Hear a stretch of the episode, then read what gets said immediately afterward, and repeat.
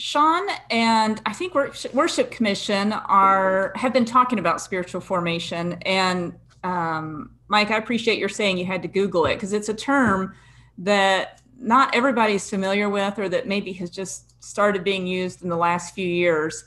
And Kat and Anne have both had chances to study spiritual formation for a master's degree.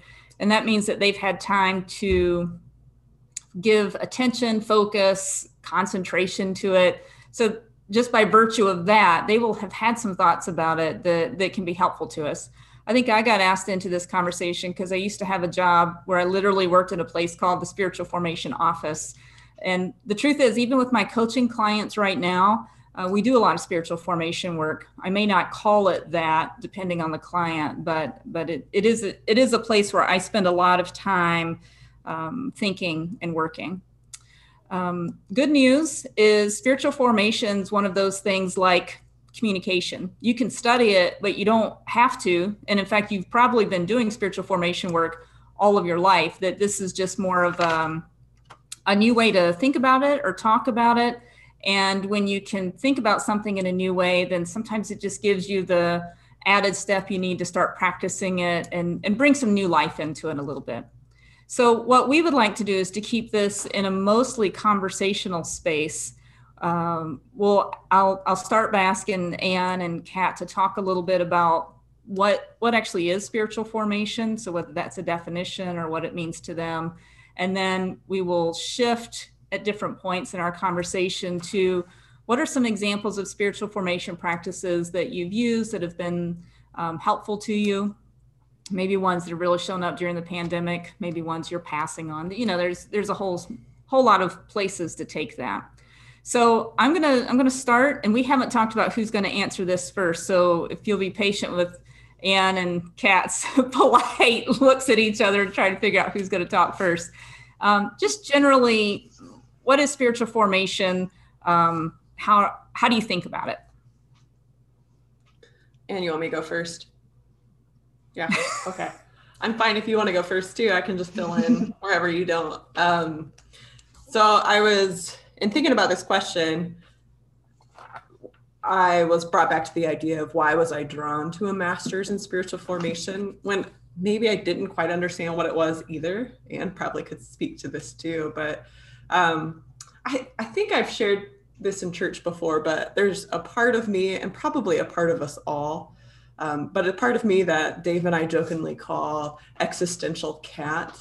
Um, where all of a sudden we'll like dive into i'll dive will i'll dive into the meta and ask these big questions and it's just coming kind of coming from a angsty part in my soul and i think i thought i was kind of i think i started the master's spiritual formation program as in a way an answer to some of that or a explore, exploration to some of that and what i found is that that is completely normal and completely just typical. So um, one of my favorite one of the favorite books and you might remember this was we read ronald rolheiser's holy longing.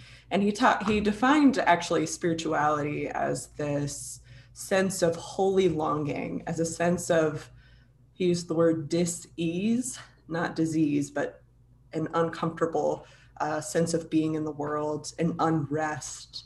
And he describes spiritual formation essentially as what do we do with that unrest in the world um, within ourselves? And so we then took a class, one of the first classes, where we had to define what spiritual formation was. And it was really helpful just to kind of sit down and really marinate in that. But um, I just took a moment to really talk it through this morning. And, and ironically, some of the sermon series really tie into some of the definitions of what spiritual formation has been for me. Um, so I talk about it being a learning through biblically guided principles. And also, we use the word the community of saints. And really, that's just a fancy word for our spiritual community, both now and in the past, right? So, um, it's it's learning through those and specifically like three main areas right so the first area is god with us so you might remember a whole sermon series about the word with right so it's experiencing god's presence and god's um, just knowing God's presence, understanding the Trinity, right? So in our lives. And then another layer being about uh, God's transformational um, power in our life, right? So God in us, God healing maybe some of those wounds, um, speaking to our life, pulling us out into new ways of being, right? That orientation, disorientation, reorientation, some of that is Christ in us. And then uh, lastly was um, Christ through us, right? How do we love and serve God and others? And really, the balance of spiritual formation is all of those tied together, right? It's not just I have this isolated transformational um, dynamic relationship with Christ in a vacuum, right? We can't have that without having knowing, loving, and serving God, and also experiencing God's presence in everyday life. So it's really the combination of all of those Christ in us, Christ with, or Christ with us, Christ in us, and Christ through us as spiritual formation. You want to speak to more of that, Anne? I would give you an A on that paper. I do not remember writing it. Great. Um, writing yeah. oh, the definition. Yeah, yeah we wrote it a long time ago.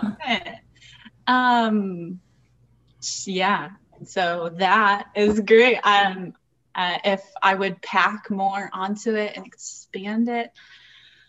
Um, I don't know. Yeah. Um, I think I wrote spiritual for me. I think a helpful thing for me is to take away um, maybe what we'll talk about later a little bit, like spiritual disciplines or spiritual practices or um, things like that are different than spiritual formation. And I think sometimes I get stuck in thinking spiritual formation is about whether I'm doing breathing prayers or if I'm starting my morning with my coffee and my Bible and my Instagram, you know, like the right way. Like, is that spiritual formation? And how that's actually kind of different spiritual formation.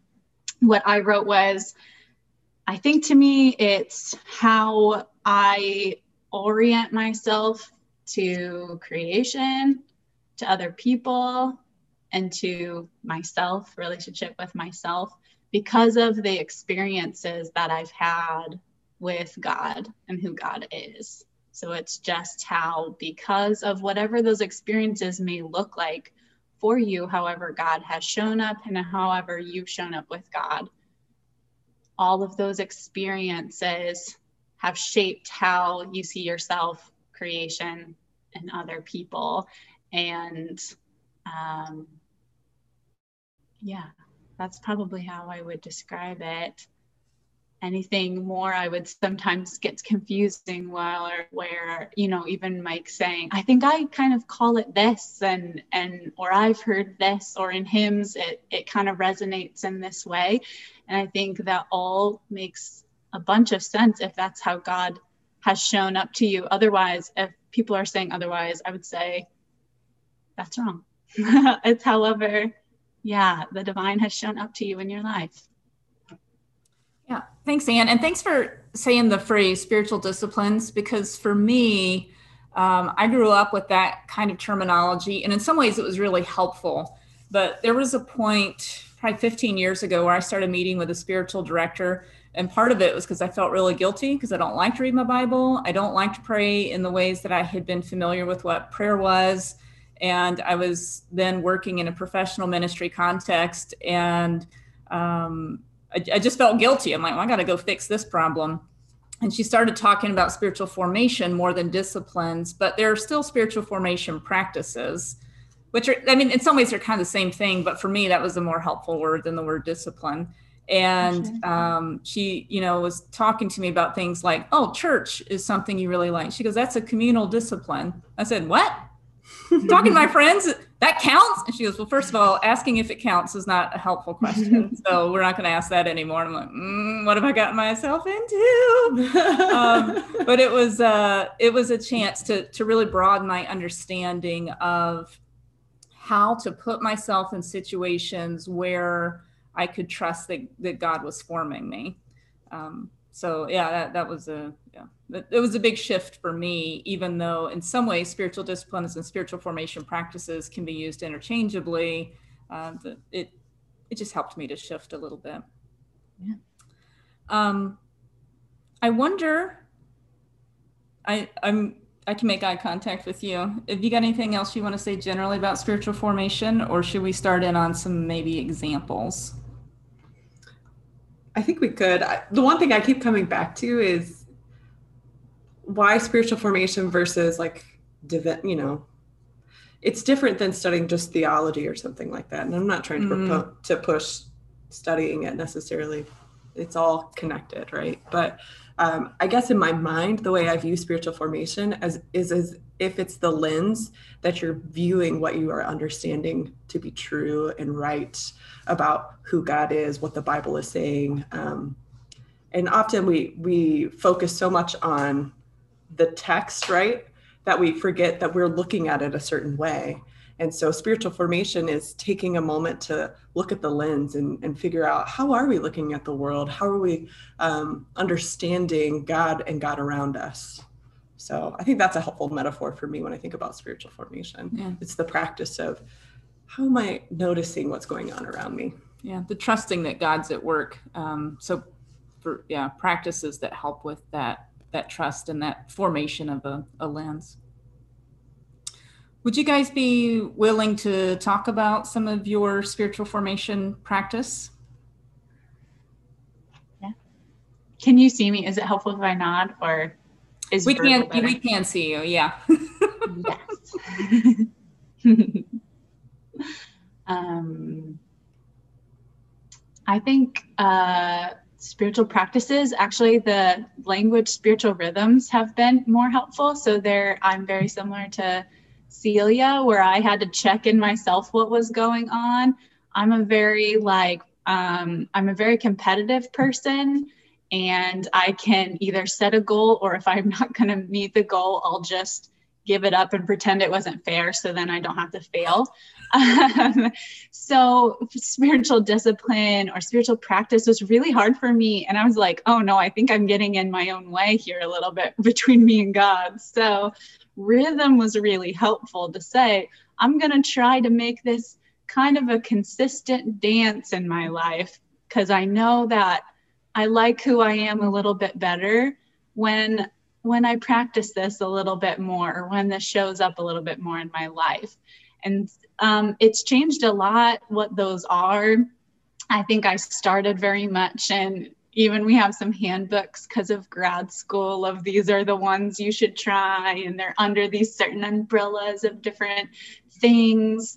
Um, and um, so it went all the way from very structured types of prayers all the way to now, especially I, I interact with a lot of people who are maybe in different religions um, or who have no religion out here. And I've been able to expand and give myself some creative space to try different things to say, what do I enjoy? What does my um, my body, my mind enjoy? Um, and then how do I ask myself? I wonder how God thinks about this wonder what would happen if I like invited God into this space or notice that God is already here. How could I maybe like make that a practice? Um, and so that's kind of been a way that I've allowed myself some creative trying out ish stuff.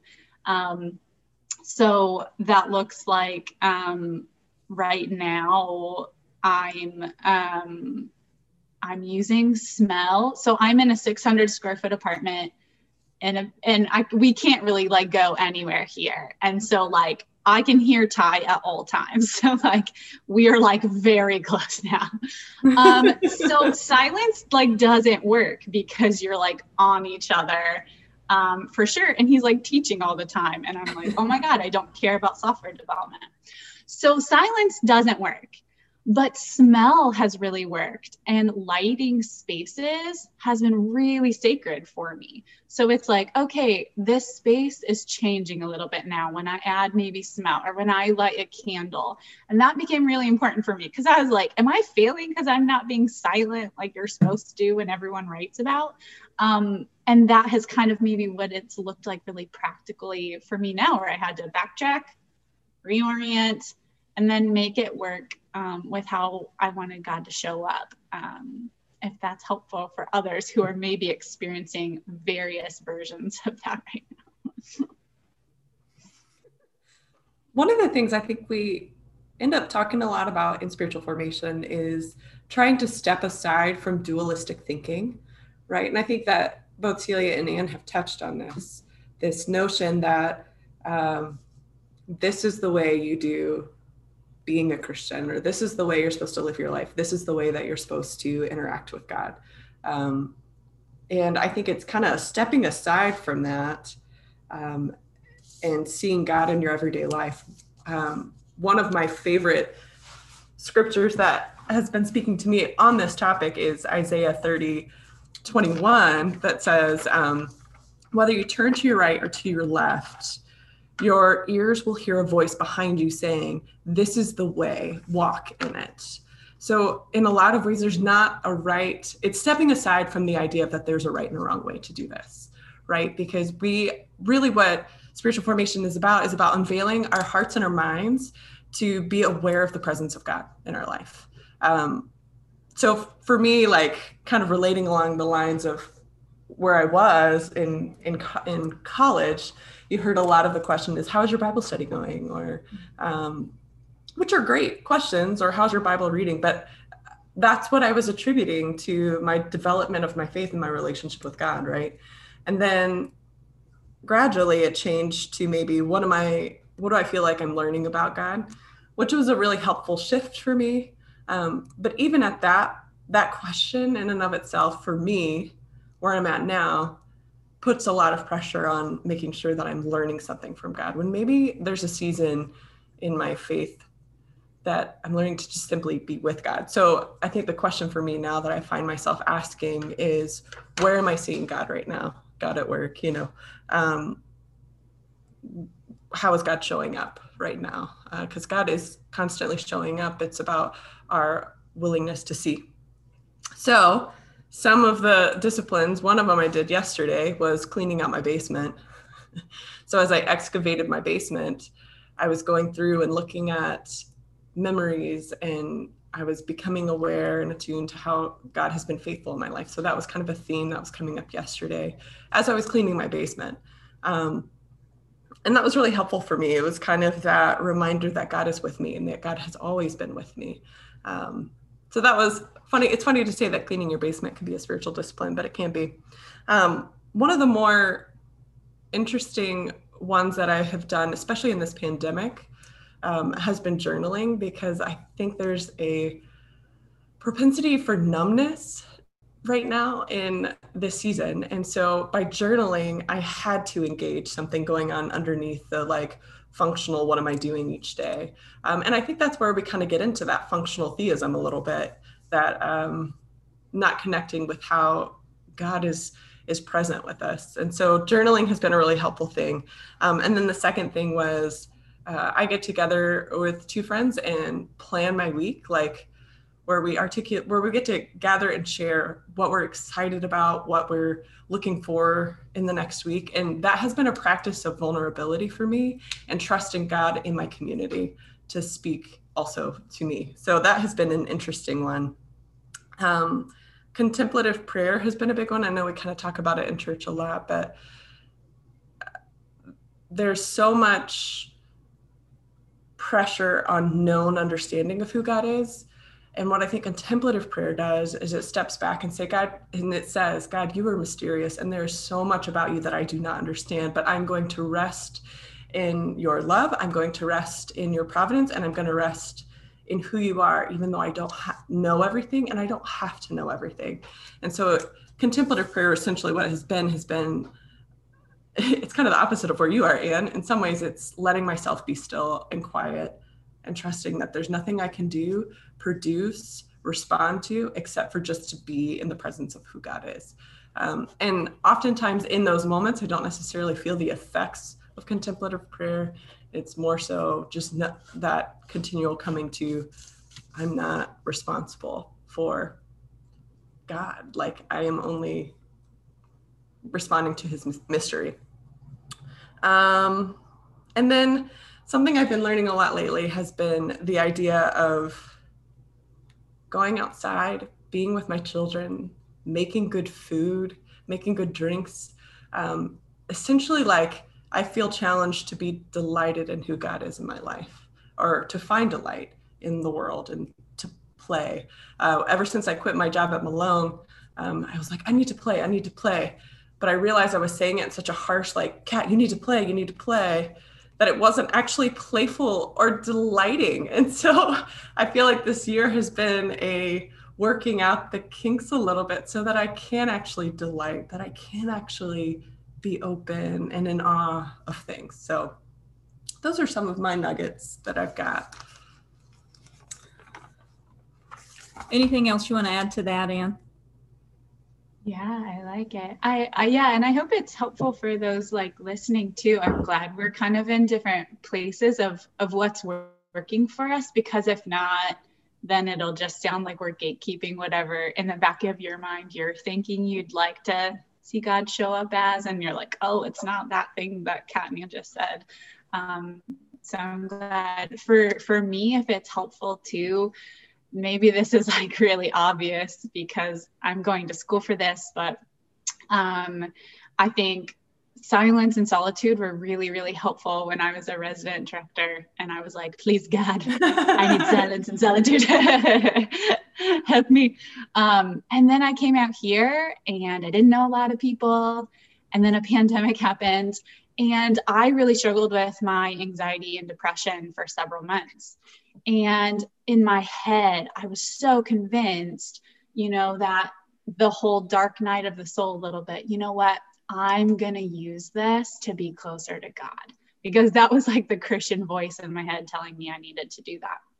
And so I would just sit and I would contemplate and I would be quiet. And I realized it was actually really triggering to my anxiety and depression to sit in a dark space quietly was not going to work for me. And the funny thing is, I think God was like, maybe not laughing, because I'm sure he, the God was like, we should get you out of here. Um, but a little bit like, come on, come on, I'm not in this dark space. Um, and so my practices had to change. And it took me a while to say, God is in is expanding in so many different places. God is showing up. And I believe that. So that means where where I can go wherever I want.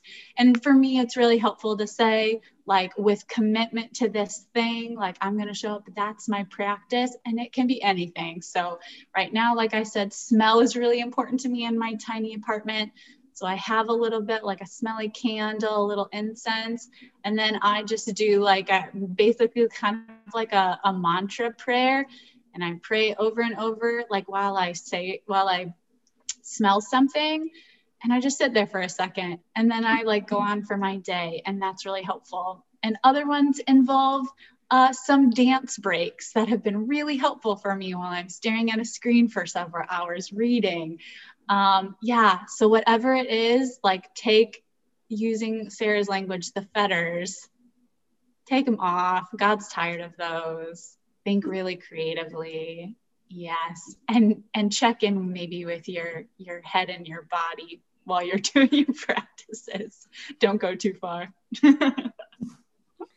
Thanks anne. Thanks kat. Mm-hmm. um, this is uh, hopefully a, a, conversation that is ongoing. A uh, couple of thoughts about how I've seen us collectively engage spiritual formation. If I if I think about spiritual formation, it is this growing realization that God is with us. Um, that it, it's not something we create. It, it God God is with us. so it's a it's a growing awareness of that. So even the simple things like our God at work time during our service here that was a shift uh, some years ago. We used to call it, I think, praise and prayer. It was something that was, you know, sharing and praying. Maybe it was rhyming, whatever it was. But um, it was it was the shift to God at work, and it, and that was a helpful thing for me of real. Oh, that's right. This is what we're talking about. All the ways that we have seen or, or long to see God at work. And then one other layer of this that our congregation is really helpful to me and is that that line in our church covenant that that says at the end there, whatever our starting place. That always encourages me because in some ways I feel like every day I'm starting something. My starting place is wherever I am now. So hopefully this conversation helps um, give you some some thoughts or some ideas or maybe some conversation starters of your own to call each other up and go what are you doing about this and is there something you want to play with or try or practice um, so thank you. Thank you for listening. Thank you uh, anne for coming in from washington and kat from coming across cleveland avenue. I'll hand it over to sean. He's got some things to talk about that he and worship commission are up to. Yeah thank you. Wow that was you know you uh, have an idea and you dream it up and you hope that it like is what you envisioned and that like went way beyond it. So thank you so much. Um, that was really really rich. Um, it was also uh, um, intentional with the timing um, because what is it? Next next wednesday is ash wednesday which is the beginning of the season of lent um, which in the the Christian tradition is often a, a, season where we become a bit more intentional with some practices um, as we think about heading towards Holy Week, towards Good Friday, towards um, uh, Resurrection Sunday with Easter. And so, um, yeah, we wanted to have a conversation talking about um, spiritual formation, spiritual disciplines, spiritual practices, spiritual rhythms. Uh, I'm with you on that. Language has been important for me. Uh, I, I tend to go with practice um, for what that's worth. So um, I, have also come to this like growing awareness that um, the church often says things like read your Bible and pray, um, but we we don't often do a good job of explaining like what that means or how to do that, or particularly a year in a pandemic where like you're probably exhausted of trying to come up with prayers or how to read the Bible on your own, right? And so um, we've put together some practices that we want to make available um, throughout Lent. Um, one of those is uh, from our denomination. Um, and I'm going to sh- share my screen here, and we're just going to do a quick overview of this. Um, but it's called um, uh, Lent at Home. And um, this is just an incredible resource that has all sorts of different options and you can like do it all you can pick and choose what you want you can you can choose to ignore it if you want that's totally fine but um, there's some really great options here of ways of being intentional with this time and, and showing up to what maybe god would want to do in our lives. So we'll just look at the table of contents here. There's a brief overview of what is lent. Um, there's a pretty extensive um, ash wednesday at home some really like some like embodied practices. So it's like touching things and like getting out of your head um, that can be a really uh, meaningful experience um, the basis of this is this lenten weekly ritual which involves um, one night a week uh, lighting candles uh, reading a passage of scripture and reciting a prayer um, and then you'll see that there's a holy week at home and there's some like really extensive options uh, throughout that week of Holy Week, heading into Monday, Thursday, Good Friday, and Easter Sunday. Um, so I'll send that out this week. Um, and again, don't let this overwhelm you. Like this is totally an option for you. We just want to have uh, um, some practices, disciplines, rhythms available for you. Um, another one that we're going to be offering as a, a church is um, reading through the uh, Gospels through Lent. Um, so again, as we're making this this shift towards heading into Holy Week and uh, Good Friday and Easter Sunday, um, we want to spend some time thinking about the life of Jesus. And so um, we've broken down the Gospels into daily readings Monday through Friday. Um, so it equates to something like three chapters a day. Um, and we'll be, I'll send out an email with that list. We'll also be sharing it on social media um, um, so that you can access that. Again, we're throwing a lot at you. Um, by no means, like, are we suggesting or even like telling you to do all of this? Again, like, it just comes out of this conviction. Like, if we we want to encourage people to interact with Scripture, if we want to encourage people to pray, we should offer some suggestions of of ways of doing that practically. So. Um, we'll be sending that out. And again, if you have any questions on that, um, please let me know. um, and um, we can we can talk through that. So thanks again, Celia, Anne, and Kat. Uh, really appreciate it.